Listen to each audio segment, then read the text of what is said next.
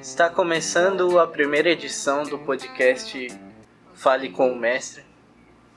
É um podcast que tem como intuito entrevistar só professores de todas as áreas possíveis, dedicar esse espaço para essa profissão que aqui no Brasil merece mais reconhecimento. E hoje eu tenho a honra de receber, né, como primeira convidada, professora Edilane Félix, que está fazendo gestos de comemoração no momento. Estou muito é, feliz. É, vou falar um pouquinho da formação dela. Ela é professora do curso de jornalismo da FIANFAAN há cinco anos. Ela, você ainda é freelancer, não? Sou. Ela é freelancer. É, desde 2008 produz reportagens para editoras de economia, negócio e comércio exterior, passando por lugares como Infomoney, o estado de São Paulo, ficando neste último por quase quatro anos. Formada na Universidade de Mogi das Cruzes, especialista em gestão da comunicação e mestre em ciências da comunicação pela USP. Além de professora na FIANFAN, é responsável pelo, pelo estágio e pela monitoria da Agência Integrada de Comunicação AICOM e é membro do Núcleo de Estudos Étnico-Racial NERA e coordenadora do Dumela, revista do NERA. Ah, ufa, acho que é isso. É. É bastante é isso. coisa. Não, é pouco. Então, vamos começar do início. Como que o jornalismo meio que entrou na sua vida, assim? Como você decidiu que...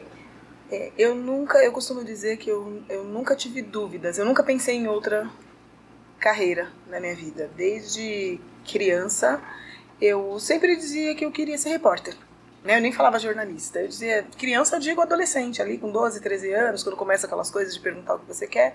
Eu dizia que queria ser repórter. E era uma ideia muito de repórter de TV. Porque dos anos 70, começo dos anos 80, o forte da imagem que a gente tinha do jornalismo era da TV. E isso seguiu quando veio a época de pensar em fazer vestibular, eu não consegui pensar em outra carreira, como não consigo pensar até hoje que não fosse jornalismo. Mas como foi, tipo, para você ingressar na faculdade, você é de Mogi, não? Não, não, eu sou de São Paulo, foi difícil. Eu entrei na faculdade em 96. Lá no começo dos anos 90, não tínhamos, infelizmente, essa quantidade de universidades que temos, com a quantidade de cursos de comunicação que temos. Não tinha jornalismo, não tinha comunicação no Mackenzie, para você ter uma ideia, nessa época. As faculdades em São Paulo eram muito caras, eu venho de uma família muito pobre. Eu entrei na faculdade aos 22 anos. Eu não tinha dinheiro para pagar a PUC, eu não tinha dinheiro para pagar a FIAM, que era uma faculdade cara. É, a Casper Libero não era tão cara, mas era uma faculdade extremamente concorrida, era mais concorrida que a universidade pública. Eu não passei no vestibular da Casper Libero e nem da USP. Na época a Casper não era tão cara? Não, não era tão cara. Era. Não sei, eu acho que devia ser uns 40% mais barato do que é o curso hoje na Casper Libero. E era como né, foi por muito tempo, era um curso muito concorrido, enfim. E aí eu tinha duas outras opções de faculdades boas, eu pesquisei muito, que era metodista e a Emoji. E aí eu optei por Mogi porque ainda achei que era melhor do que a Metodista estaria fora de São Paulo da mesma maneira. A Metodista ou era Piracicaba ou era do ABC e Mogi era em Mogi. E aí eu fui para Mogi. E como foi a experiência lá? Você gostou logo de cara? Teve dificuldade? Sim, não tive dificuldade. Eu fui para faculdade aos 22 anos. Eu já não era tão novinha, já trabalhava bastante tempo, já estava muito mais, digamos Você trabalhou assim, decidida. No quê, fora da, da área de jornalismo? Em tudo. Quando eu entrei na faculdade, é, que foi meu primeiro trabalho, eu trabalhei numa escola. Eu era recepcionista numa escola particular, uma escola muito grande, que era uma das cinco melhores escolas do Brasil, escolas particulares. Então eu sempre comento que é muito curioso, porque eu percebia com quem eu concorria diretamente. Eu via né, aqueles jovens mega bem preparados para entrar nos vestibulares, né? Eu percebia isso. E depois, eu até o segundo ano de faculdade ainda trabalhei nessa escola e depois, ah, eu trabalhei em telemarketing, trabalhei em banco.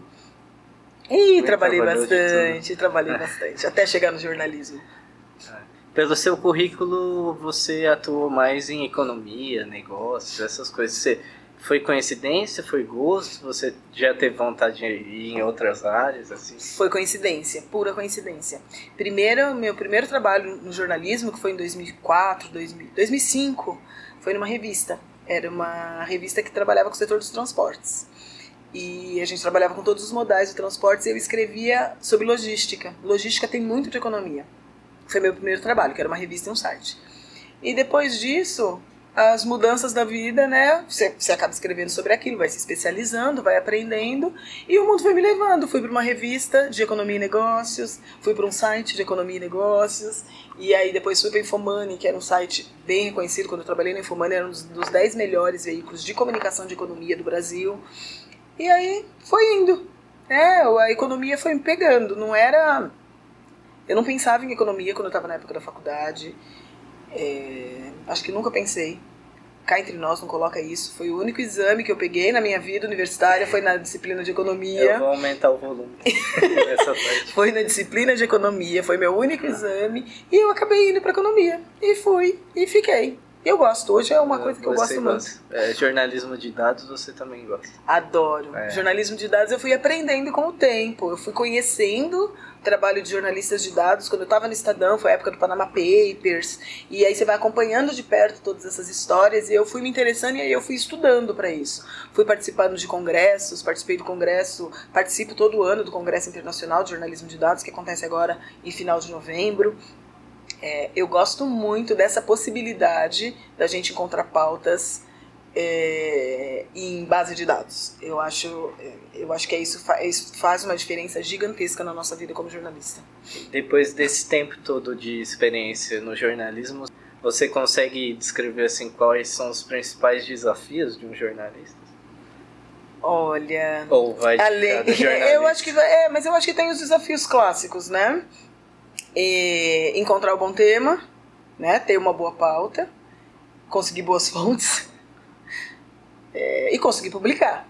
Porque no momento que nós vivemos o jornalismo, muita gente trabalhando como freelancer. Então você tem que encontrar sua própria pauta. E aí, de novo, a importância do jornalismo de dados. Você tem que encontrar sua própria pauta para tentar vender.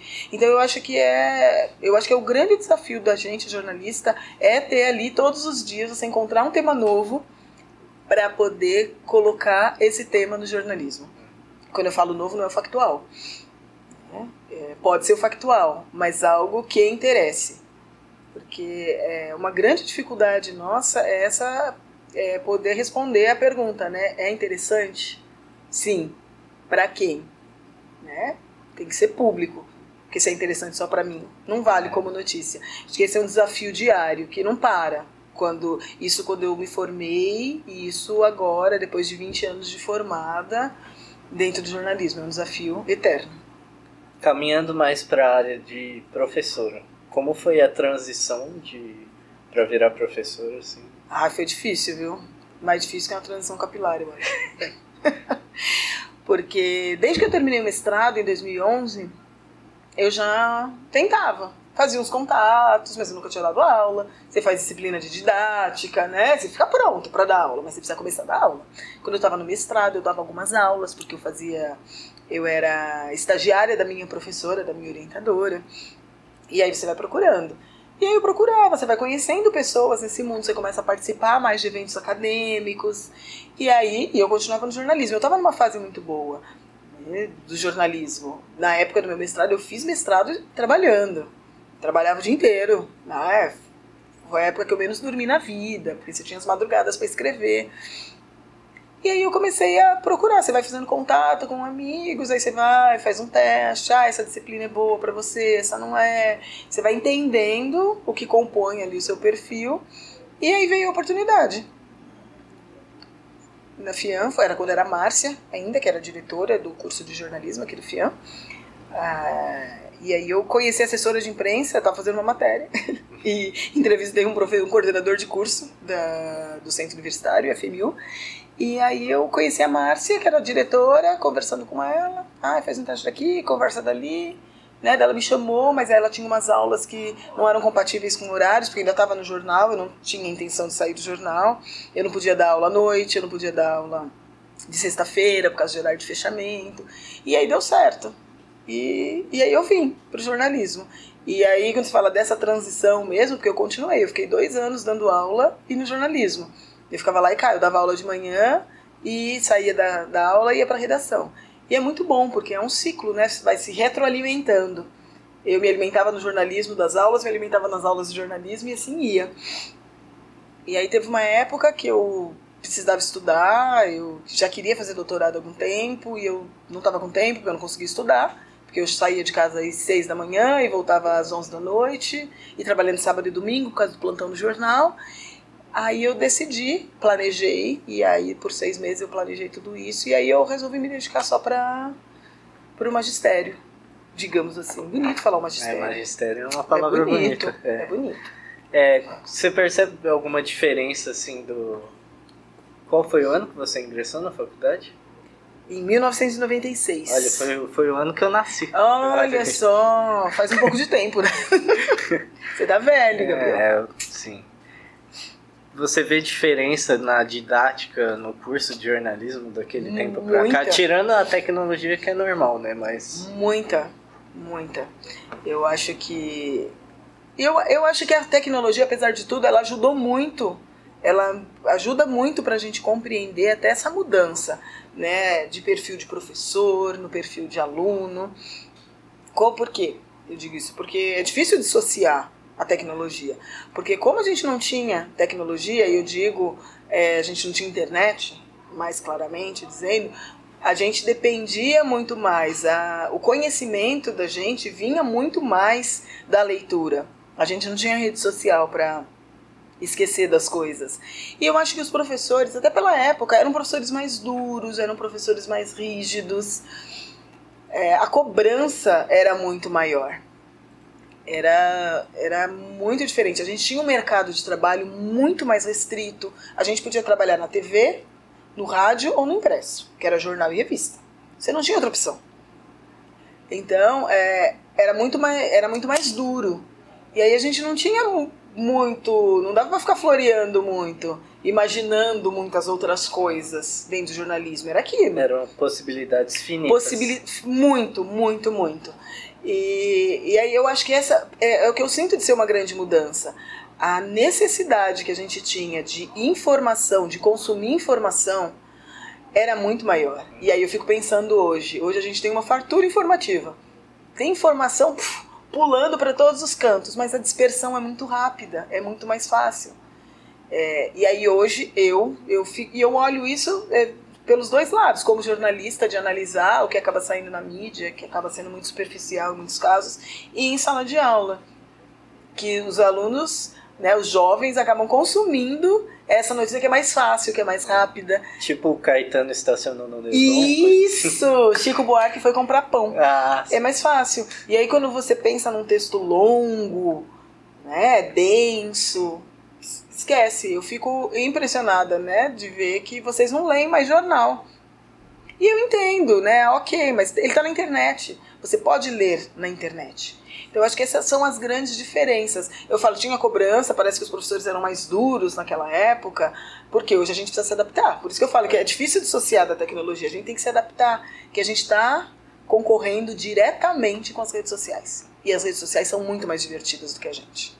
É muito mais divertido você ficar na rede social do que você ficar na sala de aula. E é esse momento que do, de, de ser maduro, né? Nem sei se posso usar a expressão ou não, para o momento é, e, e quem que vai definir isso? Né? Se você está preparado ou não para esse momento. Dos professores que você teve, você se inspirou em algum para dar aula, assim, o jeito de dar aula ou não? Né? Você é única. ah, eu sou única. não, mas eu, eu falo até em sala de aula uma frase que eu, eu ouvi de um professor que era professor de produção de jornal. Ele era um professor bem severo, usava aquele óculos assim caído na beira do nariz, sabe? Que bem olhava a gente por cima, bem estereotipado, e olhava a gente por cima daquele óculos. Que uma vez uma, ele fazia, eu acho que isso eu faço igual ele, ele fazia bolas em erros dos textos nossos. E eu faço isso, eu corrijo muito fazendo bolinhas. E um colega perguntou para ele: é, Ô oh, professor, essas bolinhas aqui nas vírgulas, minhas vírgulas estão erradas? E aí ele só baixou mais o óculos na ponta do nariz e falou assim: Eu não estou aqui para corrigir é, é, problemas de língua portuguesa. Para mim, aluno de jornalismo vem pronto para a faculdade. Eu me lembro muito, eu sempre me lembro dessa fala do Carlos Correia e eu lembro que é, eu falo, eu não sou tão dura quanto ele, mas eu concordo em termos com ele. É que a Você gente, só infelizmente. Fala com jeitinho. Isso. eu falo com jeitinho, eu falo de outro jeito, né?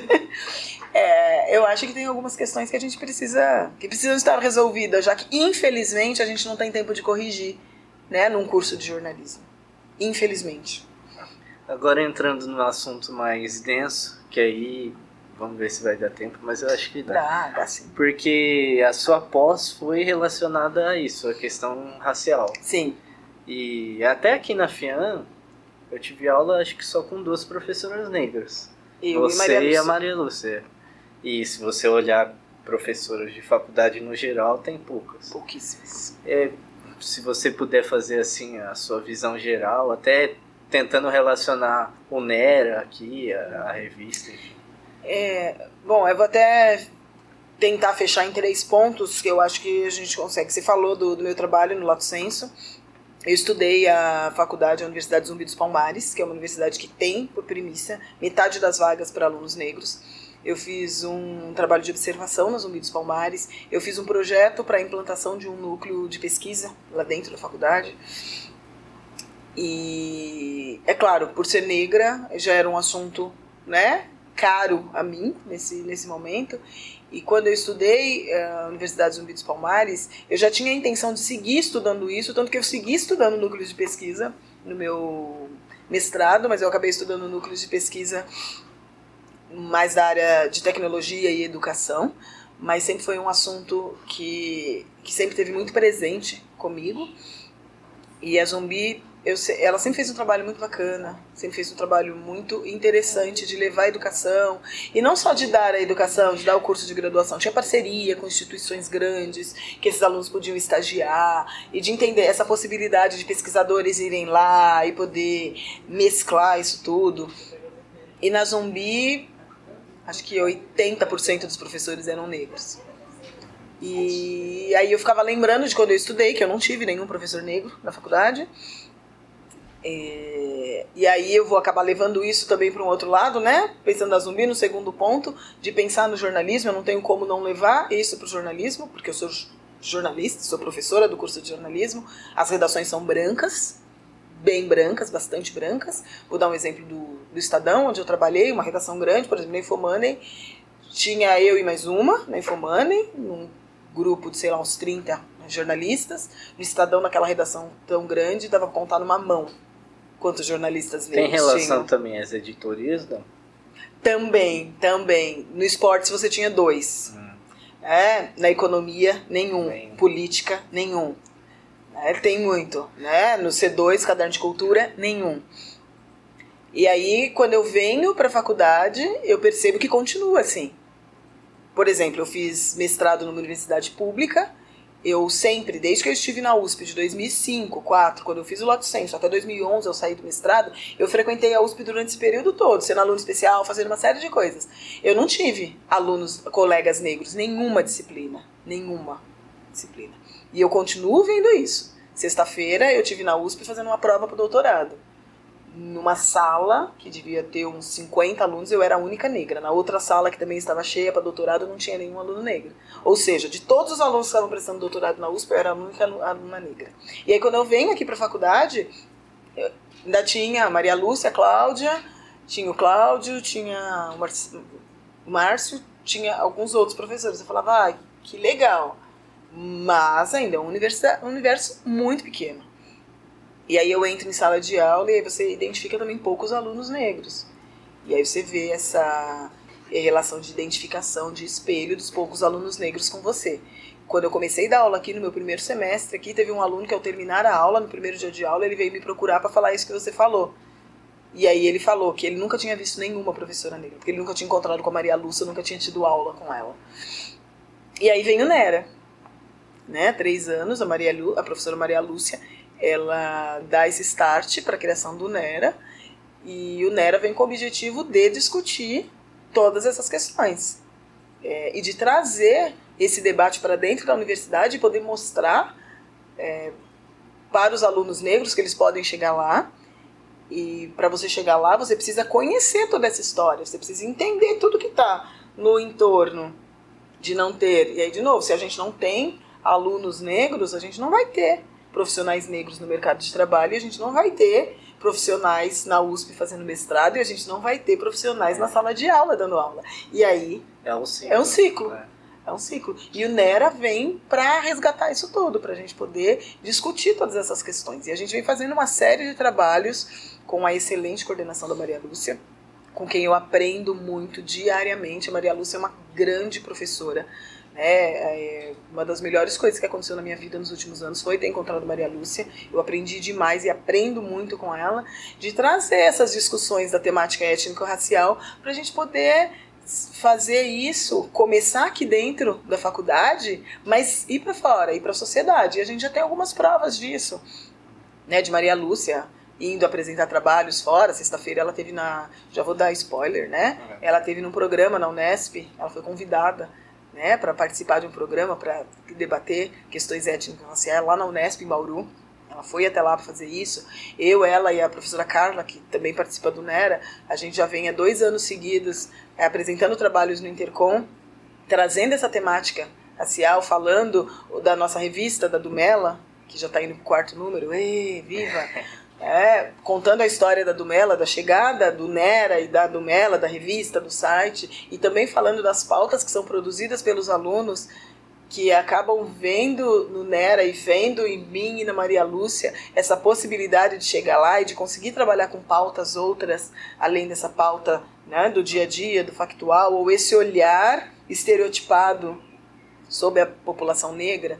Então, por isso que eu falo, eu acho que a gente, né, são, são três pontos.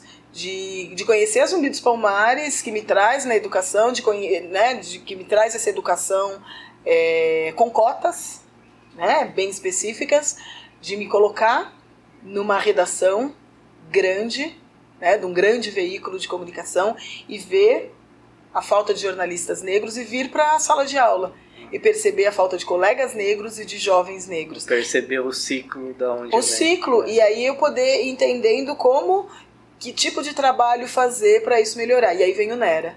E vem o Nera e junta isso tudo, que é de onde eu posso tirar e compreender melhor essas compreender melhor essas questões e tirar de lá alguns ensinamentos para a sala de aula para minha vida como jornalista ou de pesquisadora. Você já sofreu algum tipo de racismo aqui como professora? Porque acredito que na sua vida toda é muito difícil.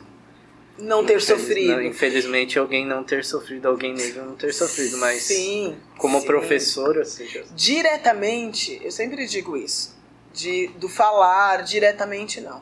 Mas eu sempre falo também, Gabriel, que o, o que mais dói no racismo mim, é o olhar. É, Eu já ouvi de bastante gente É o olhar. frase E já. só, só quem é negro sabe disso. De você entrar na sala de aula e aí, né, o aluno tá lá e aí quando ele vê que você vai para a mesa do professor, ele olha aquela cara de e aí eu sempre brinco, né? Não é o momento de brincar mais, vem o balão assim na cabeça, o que que ela está fazendo aí?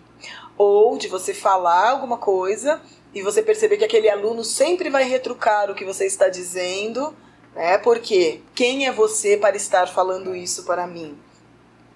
É, e são essas coisas do olhar, né? De entrar na sala dos professores, né? No primeiro dia de aula, de ter um professor diferente, um professor outro, de olhar e falar quem é ela. Né? O que, que você veio fazer aqui? Aí você ouve várias coisas. Nossa, mas você é tão nova, mas você é professora mesmo? Pensei que você era aluna. Não, a gente sabe que não é isso. Então, já, falando aqui dentro de um espaço que não deveria ser, deveria nunca ter esse tipo de coisa, que é um espaço de educação. Isso já aconteceu isso quando eu estava estudando em outros lugares, quando eu estava no mestrado, é, enfim, no mercado de trabalho em geral, né, de você chegar no prédio que você trabalha e falar assim, nossa, mas você vai para o andar X, que é o andar da redação, e por aí vai. né? Então é às vezes essa fala impressionada ou esse olhar. E no dia a dia, né? No dia a dia, de você entrar num hotel e a pessoa, e você ter que explicar que, que você não é prostituta e não está acompanhando ninguém, que você está hospedada naquele hotel. Né? Por isso que eu falo, a pessoa não fala diretamente para você, mas esse olhar, isso é muito profundo, muito. Eu posso fazer uma pergunta de pessoa branca agora? Pode? Uma pergunta de pessoa Quanto, branca. quanto você acha que. Quantas das vezes você acha que essa frase do olhar, ou às vezes uma frase, o negro já está condicionado a levar para o racismo? Você entende a minha pergunta? Uhum. O quanto está condicionado e o quanto é realmente? Porque isso é o que muita gente que quer dar do é, eu acho que quando você diz o estar condicionado, é porque a gente vem de uma condição assim. A gente passou, só quem passou pela escravidão sabe o que é o outro olhar para você e cobrar de você uma servidão por ser negro. Ah, então eu acho que não é um uma, estar condicionado, é de trazer uma história. Eu acho que é uma questão muito histórica. É mais de essência do que Sim, só quem passou por isso, só quem sempre foi olhado e sempre foi solicitado para servir é que consegue entender isso. É, porque muitas vezes você não está predisposto a isso, até porque ninguém está predisposto a ser humilhado.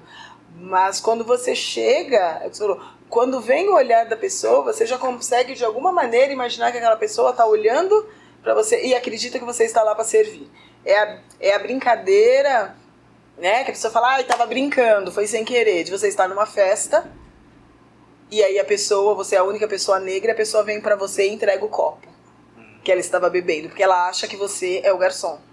Por quê? Porque ela acha que você está ali para servir. Então é uma questão histórica. E o branco talvez esteja na essência também, não do condicionado outro lado, do outro disso, lado. De, sim, de ver a pessoa entregar certeza, o copo, por exemplo. Com toda certeza. Pro branco, é muito para ele, ele tá numa situação de é, do senhor. É, então ele vai lá, ele vê um negro e ele vai lá e faz isso. Como que a gente destrói Infelizmente, isso tudo? A, a, querendo ou não, ainda não só teve, mas o isso que a que pessoa falar, vê ajuda muito. Trabalha, isso, trabalhando com todas as questões. Porque que uh, no NERA, essas quatro semanas, a gente vai discutir textos da Sueli Carneiro, que é uma filósofa negra e que discute muito essa questão. Por que, que a gente tem que ler tanto e tem que falar tanto sobre isso e sobre disso para com, toda, para com todas as pessoas? Porque as pessoas precisam começar a entender os seus espaços. A gente ouve muita gente falar assim, ah, eu fiz isso, nossa, mas eu nem me toquei. É, são as palavras que a gente não usa mais, né? Que você tem que se acostumando que você não pode mais usar esse tipo de palavra, porque você tem que sair dessa sua condição de senhor. É, o branco precisa sair dessa condição de senhor, porque daí sim o negro começa a, a poder debater, porque senão a gente vai sempre ter que colocar para ele que não, eu não sou seu escravo. É, tem até um documentário, né? Não é, eu não sou seu escravo, mas enfim que tem um nome assim, quase me lembrei agora o nome. Mas você vai sempre tendo que, que buscar isso. E claro, existem umas situações muito mais graves de brancos que, enfim, que não aceitam realmente, né? Que vão acreditar que são superiores. Ainda tem, tem uma série de questões. Estou falando de uma aqui, mas da superioridade, de não achar que é capaz. Né? E aí isso tudo nos coloca. É, eu acho que a gente fica muito mais observador. É, eu falo, não tem como eu entrar num lugar e não saber, e não perceber, e não olhar para, para falar eu sou a única branca, eu sou a única negra aqui, né? São muitas pessoas brancas, eu sou a única negra. Eu, na sexta-feira, eu estava com a professora Carla, e aí eu falei para ela, um pouquinho antes da prova começar, a Carla nervosa para fazer a prova, e eu também, eu falei para ela, eu falei, olha só, eu sou a única negra nessa sala. É, a primeira coisa que você repara é isso. Não tem como não reparar porque é um espaço de educação e a gente vem discutindo tantas questões, né, de modificar e como que a gente muda. A gente precisa colocar mais professores negros na sala de aula. O aluno de jornalismo, do direito, de engenharia, da medicina, ele precisa ver esse professor negro lá. Ele precisa ter esse espelho. Isso é muito importante para a vida de qualquer um. E qual a sua visão da, das cotas? Assim, você Eu acha que é, favorável. Mas você acha que é algo a curto prazo, médio prazo, longo prazo? Qual é a sua visão no geral? É, eu acho que se a gente tivesse Porque muita evoluído... gente, muita gente questiona dizendo que é um, um paliativo, vamos é, colocar Não, isso. eu, eu, se pensar no que você falou, curto, médio e longo prazo, eu acho que longo prazo, mas a gente não pode parar de fazer. Tem que ser, a gente consegue chegar numa é, num momento fim de cota se a gente começar a fazer e fazer de verdade porque a gente precisa reparar isso. E como que a gente repara 500 anos? A gente não repara de um dia para o outro. E a, as cotas são uma maneira da gente poder fazer essa reparação. Então isso vai, vai ser gradual, mas tem de ser. Tem que ser, sabe? No ensino, tem que ser nas empresas. Isso precisa acontecer, porque é só aí que a gente vai conseguir é, se colocar nos espaços que nunca nos, nos permitiram nos colocar. É, eles nos barraram desses espaços. Então a gente precisa entrar nesse espaço e mostrar que a gente pode chegar lá. Por isso que eu sou extremamente, sou super favorável às cotas. E eu acho que ela. Eu acho que deu uma. Infelizmente, nos dias de hoje, e eu acho que a gente vai passar por um período de estreitamento cada vez menor. É, aconteceu de, acabou de ter um caso, na, se eu não me engano, na Universidade Federal do Sul da Bahia. Os alunos de, do curso de medicina que teriam garantido a sua vaga por causa de cotas, e aí veio um edital e tirou essa garantia deles. Os alunos negros, os quilombolas, os indígenas, né, e esses alunos sem saber o que fazer, porque você passa num vestibular, né, você tem direito a essa vaga e eles tiram esse direito de você. Então a gente a gente está numa época de sessão de direitos que é difícil Eu não quis de nem discutir. entrar muito nesse É, acho que a gente não precisa porque- discutir muito isso, mas é, eu acho que gradativamente a gente precisa continuar e vai continuar cada vez mais discutindo ah, a inserção de cotas em diferentes áreas da sociedade, porque é só aí que a gente vai começar. As pessoas precisam se adaptar, elas precisam entender. O aluno, tá, vou dar um exemplo, de medicina, de uma universidade pública, ele precisa entender que o colega dele não vai ser mais só o colega branco, que o colega negro dele vai estar lá que esse cara negro ele vai para o mercado de trabalho e o paciente quando chegar no consultório vai poder encontrar um, um médico negro e aí é, e é só assim que a gente vai mudando as questões da sociedade. Tá. É, eu queria agradecer por você ser a primeira entrevistada, Ah. foi muito legal. É, eu- acho que a ideia do podcast é esse, assim. Eu acredito que a visão que as pessoas têm do professor também é muito estereotipada, assim. Então a visão é abrir para todas as áreas possíveis. E- Gostaria de parabenizar você, o Felipe e quem mais que faz podcast?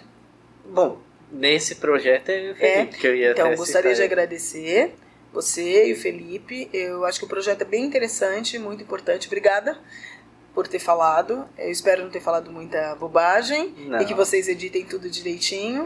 e estarei sempre à disposição de vocês. Tá, se você quer falar onde acha a revista, questão do Nera, suas redes sociais. Sim, ai, as minhas. Eu não sou de redes sociais, gente, sou péssima para isso.